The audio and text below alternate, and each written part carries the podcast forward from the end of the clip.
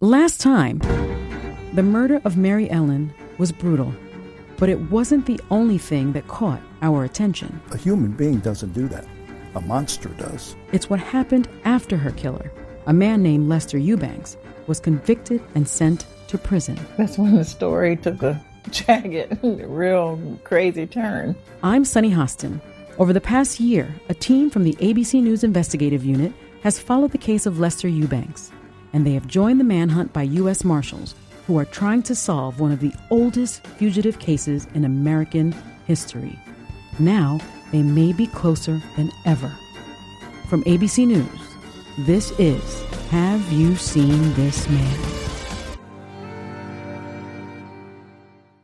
Hi, I'm Daniel, founder of Pretty Litter. Did you know cats tend to hide symptoms of sickness and pain? I learned this the hard way after losing my cat, Gingy. So I created Pretty Litter, a health monitoring litter that helps detect early signs of illness by changing colors, saving you money and potentially your cat's life. Pretty Litter is veterinarian developed, and it's the easiest way to keep tabs on your fur baby's health right at home. Go to prettylitter.com and use code SPOTIFY for 20% off your first order and a free cat toy. Terms and conditions apply. See site for details. This episode is brought to you by Shopify. Whether you're selling a little or a lot, Shopify helps you do your thing, however you cha-ching. From the launch your online shop stage, all the way to the we just hit a million orders stage. No matter what stage you're in, Shopify's there to help you grow. Sign up for a $1 per month trial period at shopify.com slash special offer, all lowercase. That's shopify.com slash special offer. When a person is sent to death row, the plan is for them to leave on a gurney. Sometimes there's a twist.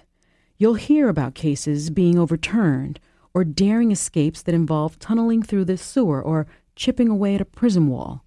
But that's not what happened to Lester Eubanks. If you want to understand how Lester was able to escape, you have to look back at the Ohio prison system where he was sent. There were two main prisons at the time. Lester was held in the Ohio Penitentiary in Columbus, which has been torn down. But the other one, the State Reformatory, is still standing today. And that's where ABC News investigative producers Matthew Mosk and Alex Hosenball went. Boy, this really is looming. It looms large. If you drive a few miles outside of Mansfield, Ohio, Ohio State Reformatory. You'll come upon a massive Victorian style building with iron bars and watchtowers along a stone edifice. All right, so we just pulled in to the Shawshank mm-hmm. prison. Let's take a look. The State Reformatory looks familiar to just about anyone who's been channel surfing at night and paused to watch one of the most rebroadcast movies of all time. I believe in two things discipline and the Bible. Here you'll receive both. Put your trust in the Lord. Your ass belongs to me. Welcome to Shawshank. In some ways, though it's set in Maine, Shawshank Redemption is the perfect backdrop to Lester's case. An inmate named Andy Dufresne works his way to freedom after years behind bars. But Lester Eubanks was no Andy Dufresne. When he was 22 years old, Lester was sent to Ohio's death row, his execution scheduled for the following January. Lester had been convicted of killing Mary Ellen Deener, a 14 year old, after trying to rape her behind a vacant house in Mansfield, Ohio. It was a violent attack that ended with Lester picking up a brick and repeatedly pounding her in the head. That's how Lester ended up in the Ohio prison system in June 1966. If you walk through the state reformatory, you can get a sense of what a young inmate like Lester experienced when he arrived. Our guide was Michael Humphrey, who's burly with dark hair, dressed all in black.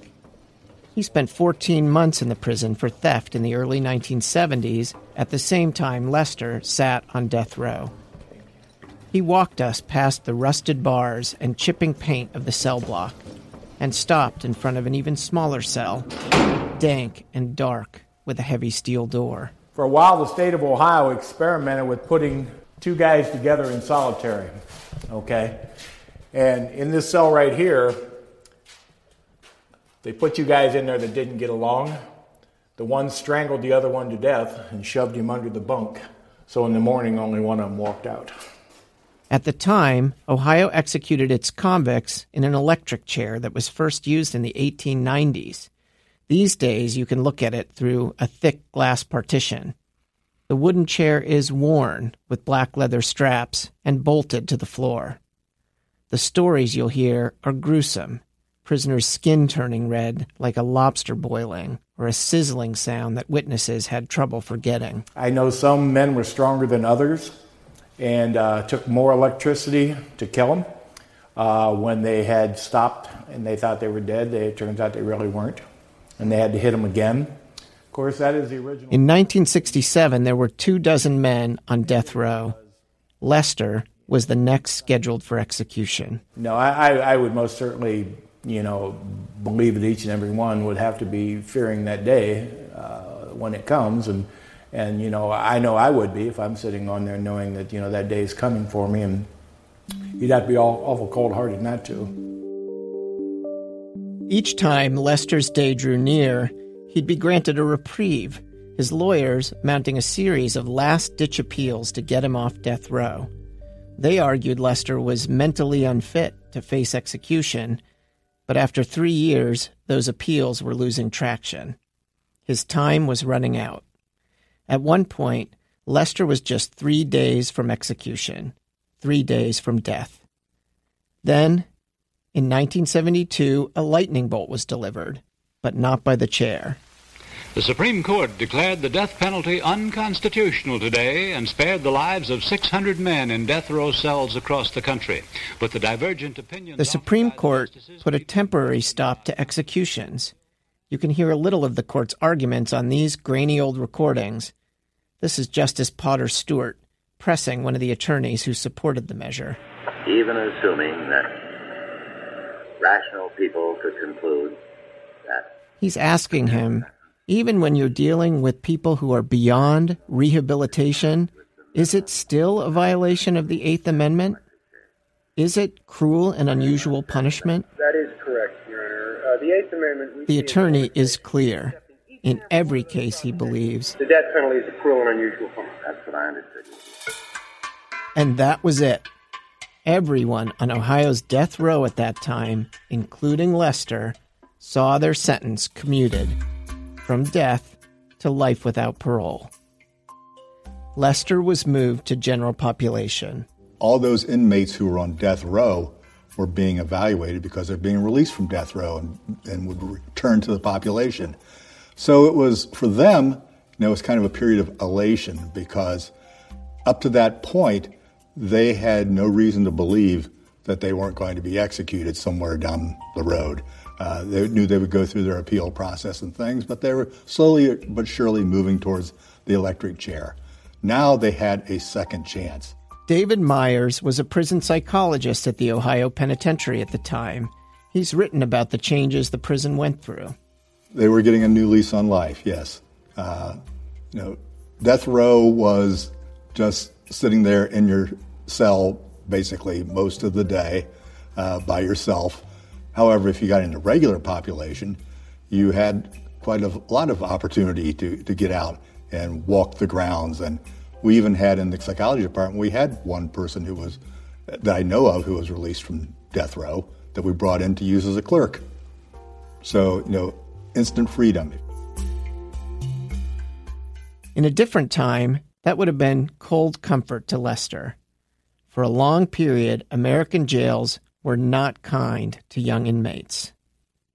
But Lester emerged from death row at a time when Ohio's prisons were in transition.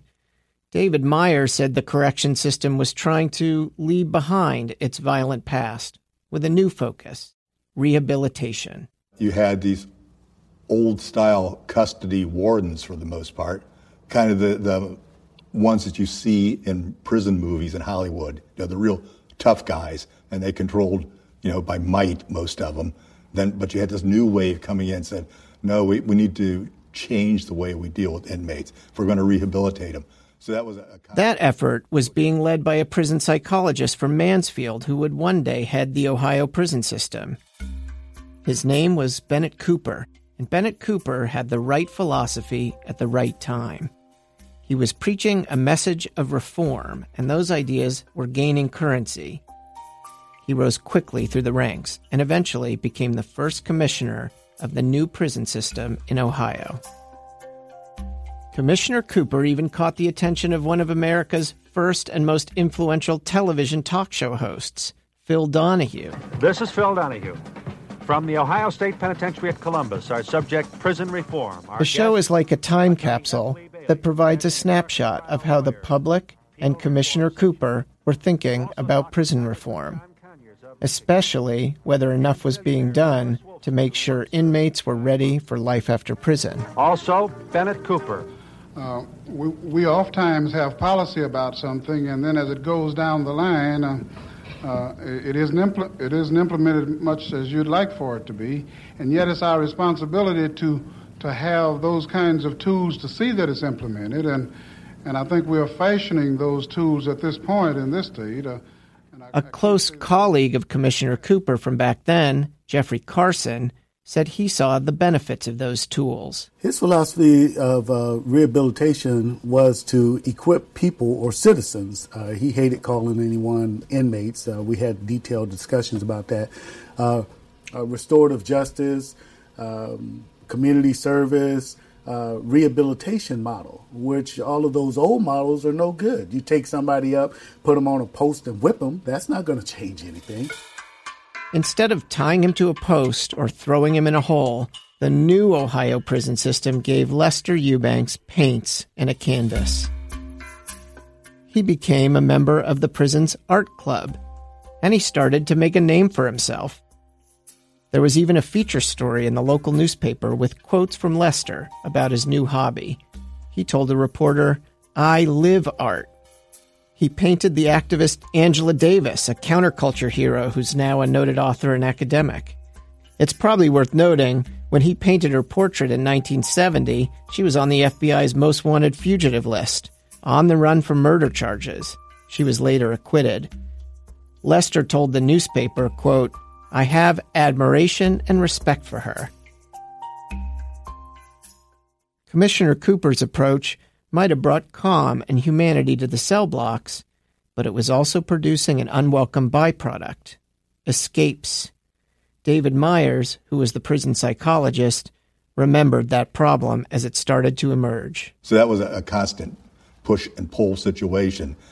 And in attempting to figure out, you know, what's the right balance, they made some obvious mistakes. Inmates who behaved well were being designated as honor prisoners, placed in a special honor wing, and rewarded with jobs, and trusted to be left on their own for church or shopping trips. And they'd drop him off at one o'clock and say, We'll pick you up at three. David Myers said, looking back, it should have been obvious that this was a recipe for trouble. In 1973, the problem was getting worse. In September, two men convicted of first degree murder were allowed to attend the Ohio State Fair. They fled. In October, an inmate disappeared from the stands at a Cleveland Browns game. And in November, a fourth dangerous convict walked away. He had been out shopping. To inmates like Lester, these reforms looked like an opportunity. To police, it looked like the state's maximum security prison had sprung a leak. Dale Fortney, a Mansfield police detective who worked fugitive cases in the 1990s, remembers that period and not fondly. He believes all the push for reform had gone too far. This was the 70s and everything's about rehabilitation. Um, that's why I think that era was ripe for that to happen. They were taking them to the Ohio State Fair, Cleveland Indians games, uh, shopping, and they're just walking away in droves. And uh, some they got back, and some they never did. He said no case illustrated this better than Lester's. That Lester went from death row to commuted to a life sentence to then a year or two later Now he's such an honor prisoner that he can be taken escorted, unescorted, uh, and left at a mall to go Christmas shopping. it's just it's ridiculous. I mean, I, you just I, I think normal people can't comprehend that that could actually happen. It was December 7th when the prison warden approved a special trip for a small group of inmates, a shopping trip. The group would head to the Great Southern Shopping Center, an expansive mall with more than 50 stores, including the country's first Woolco department store. Both the prison and the shopping center are gone now, so it's hard to know exactly how this felt to Lester. But after so much time cooped up in a tiny death row cell, to climb into the back of a car and be driven outside the walls of prison must have been euphoric. At 10 a.m., on a 30 degree morning, under the supervision of a corrections officer named Michael Moore, the front gates of the Ohio State Penitentiary opened for Lester Eubanks. He and three other inmates left in a prison vehicle. The mall was not close, so this would have been a journey, maybe 20 or 30 minutes, and you can almost imagine the temptation, even with the chill, to roll down a window or turn on a car radio. David Myers, who worked in Columbus at the time, remembers the mall being on the very edge of town. There wasn't anything beyond that, really, more than farmers' fields. It extended, you know, quite a ways. So, uh, you, know, you were just kind of asking for a problem with that situation. When they arrived, they would have seen an international themed boulevard adorned with flags from around the globe. At the center was an international milepost, the kind that has signs marking the distance to major cities around the world. Columbus to Paris, it might have read, 4,030 miles. It's hard to imagine a more tempting sight to someone condemned to life in an 8 by 12 foot cell. People traveled from miles around to shop at the Great Southern Mall. Three weeks from Christmas, it would have been bustling. So much of the lore surrounding prison escapes is a perverse nod to the grit and ingenuity of the inmate. But on the day Lester made his escape, he was practically handed a written invitation. He was left unescorted, the corrections officer asking the inmates to return to a meeting spot at 2 p.m. The other three actually came back at the appointed time, but Lester did not. The group waited 20 minutes for him to return, and then they decided Lester was a, quote, walkaway, and they returned to prison without him. As Lester's flight began, there was no massive response, no helicopters searching the area, no dogs hunting for his scent. It took two full hours for prison officials to even alert the Ohio Highway Patrol. To the extent that there was outrage at all about Lester's escape, it was coming from prosecutors. In Mansfield, where Lester had committed the murder, and in Columbus, where he had gotten loose. Ron O'Brien was a young law clerk in the office back then. Now he's the top prosecutor in Columbus. He remembers when he first heard Lester was permitted to go shopping without any supervision. The whole thing was a crackpot idea from the beginning, in my view. Ron O'Brien says he believes the prison response was muted because officials were embarrassed. They didn't want it publicized. And the more people learned about it, he said, the more upset they got. If you ask 100 people on the street corner, you know, is this a good idea? 100 out of 100 are going to say not only no, but H no. He said his boss at the time took an unusual step, suing the state prison system. It was our view is, hey, if you're taking somebody out of a prison uh, on a lawfully imposed sentence by a judge, you can't just infer the authority to do that. You have to have it specific. But while their dispute headed to court, the few leads anyone had about Lester led them nowhere. Lester was gone, and for years to come, no one would even be looking for him. Many have come to view Lester's escape as a blot on Bennett Cooper's long legacy. The lawsuit eventually forced him to scale back his reforms. Prisoners were no longer permitted to take shopping trips unescorted. Jeffrey Carson, who was Commissioner Cooper's protege, still considers his old boss a visionary. It was cutting edge. Sooner or later, it was going to happen. Uh, if you look at the case, he was screened. If you look at his behavior, if you pull his record of his behavior, his behavior had to be one that would allow him to go all the way down to a minimum security inmate. But I think in looking at looking and backtracking and, and in retrospect, I think that all the right decisions were made to make the consideration to let him out, and the guy just made a bad decision to to, to walk away. Uh, that's that's something that, that that happens. It may be easy now with the passage of time, to judge the program harshly. But Commissioner Cooper's daughter told us her father had the best of intentions. He saw the good in all men.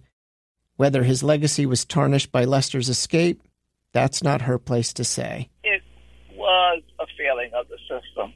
That just like the system fails in so many other ways, and and and he would feel such compassion for them but you know what? You can, if blame helps you feel better, then I think that that's okay to place it if that's what people need to do.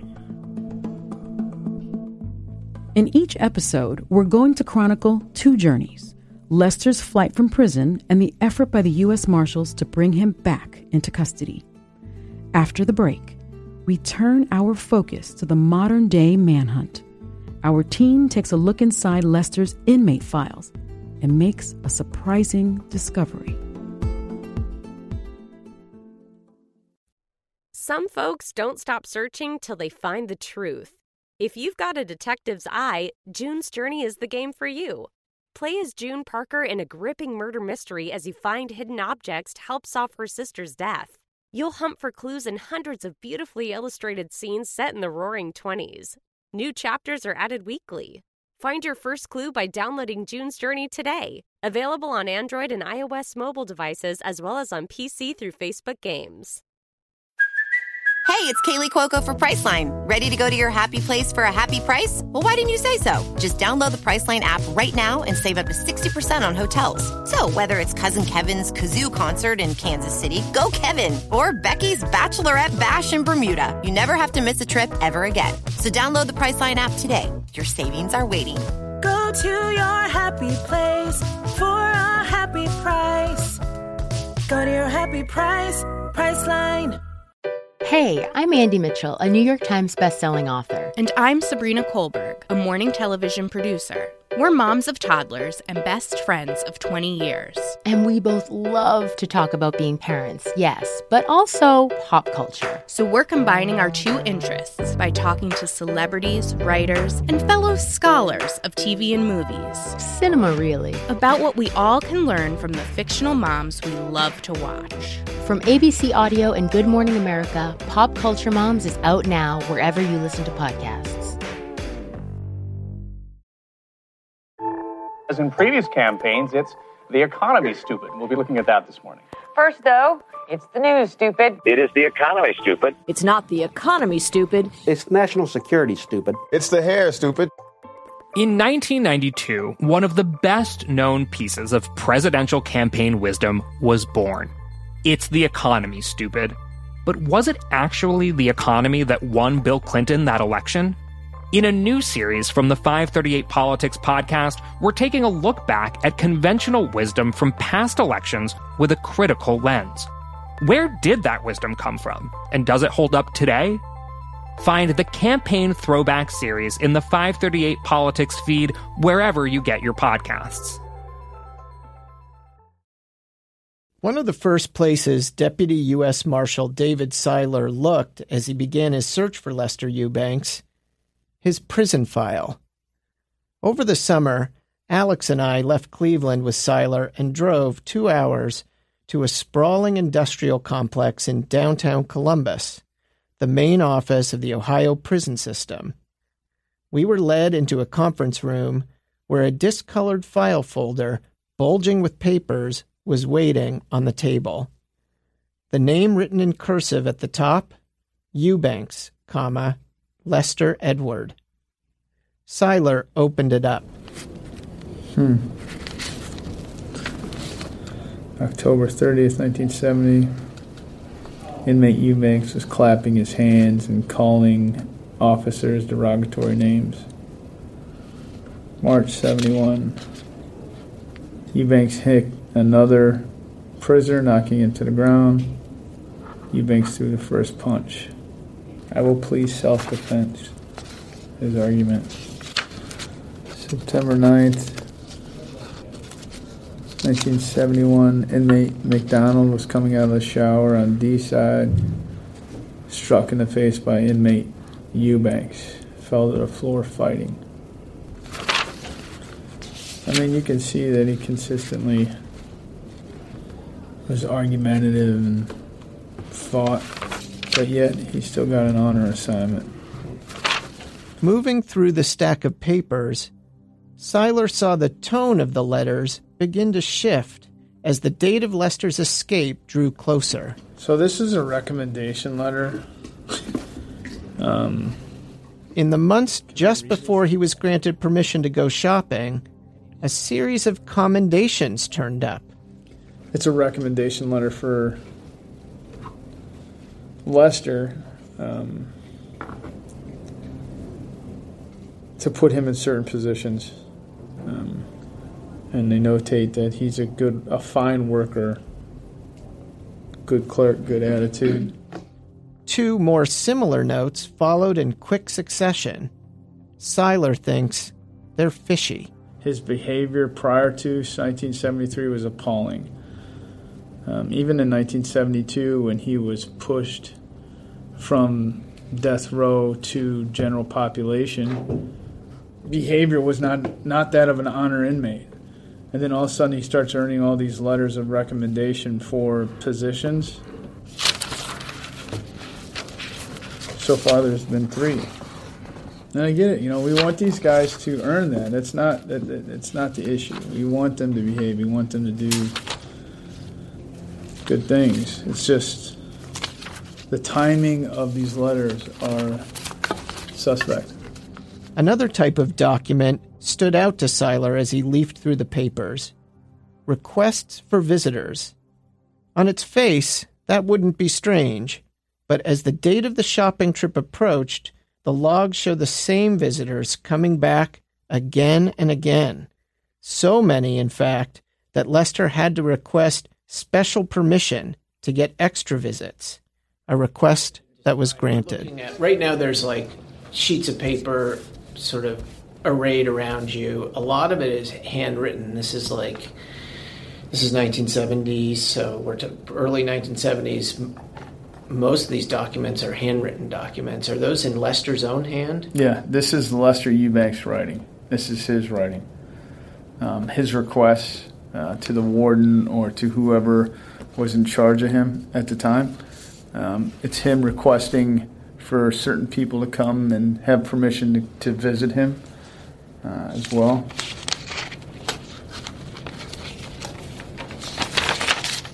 And their notes, you know, just him requesting people to, to visit him.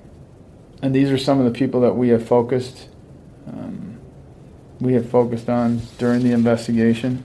There are a couple of women from Mansfield and members of Lester's own family, most notably his father. What did they discuss? I don't know. But he walked away, and he had a plan. Did his plan involve positioning himself for a shopping trip to the mall and then having someone waiting there to whisk him away? This is um, very calculating. I mean, he had to hear of this program prior to and thought, well, this is probably the only way I'm going to be able to escape. So you know that he had to win over um, the warden. He had to win over the guards. He had to promote himself as one of those good guys in the jail. By winning him over, they took him to a shopping mall and dropped him off. Lester did not just disappear. When he arrived at the strip mall, police believe someone was waiting for him. I knew Lester had been in regular touch with his father, Mose Eubanks. What I did not know was that Seiler had a new theory about Mose. He called us in the car. when his dad arranged for him to be picked up. and took him north to Michigan, and then they travel north. Now, You're talking about Mose, Lester's father. Mo's Lester's father, correct. If Lester's father secretly helped arrange for his son to be whisked away from the great southern shopping mall on that December day, could he be the key to finding him? Next time, Lester was on the run, and using his family tree as a guide, authorities started to retrace his steps, his daring flight nearly ending before it had even begun. The bus slows down to a stop. He looks out the window and he sees all kinds of uh, marked police cars sitting alongside the road, and he thought he was caught. The game was over. We've compiled photos of Lester Eubanks, including an age progression sketch showing what the U.S. Marshals believe he may look like today on abcnews.com slash this man.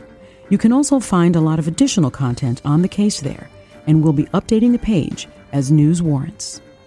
If you have seen Lester Eubanks or have any information about his whereabouts, you can provide your tip directly to the U.S. Marshals at 1 866 4 Wanted.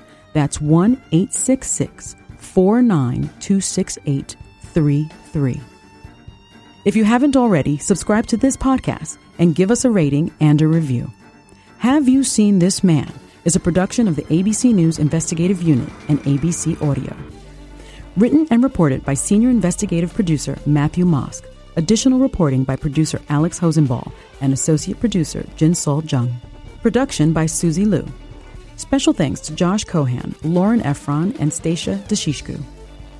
Cindy Galli is our Chief of Investigative Projects. Chris Vlasto is Senior Executive Producer. I'm Sunny Hostin.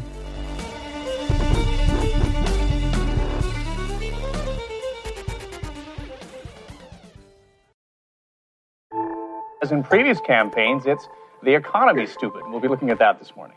First, though, it's the news, stupid. It is the economy, stupid. It's not the economy, stupid. It's national security, stupid. It's the hair, stupid.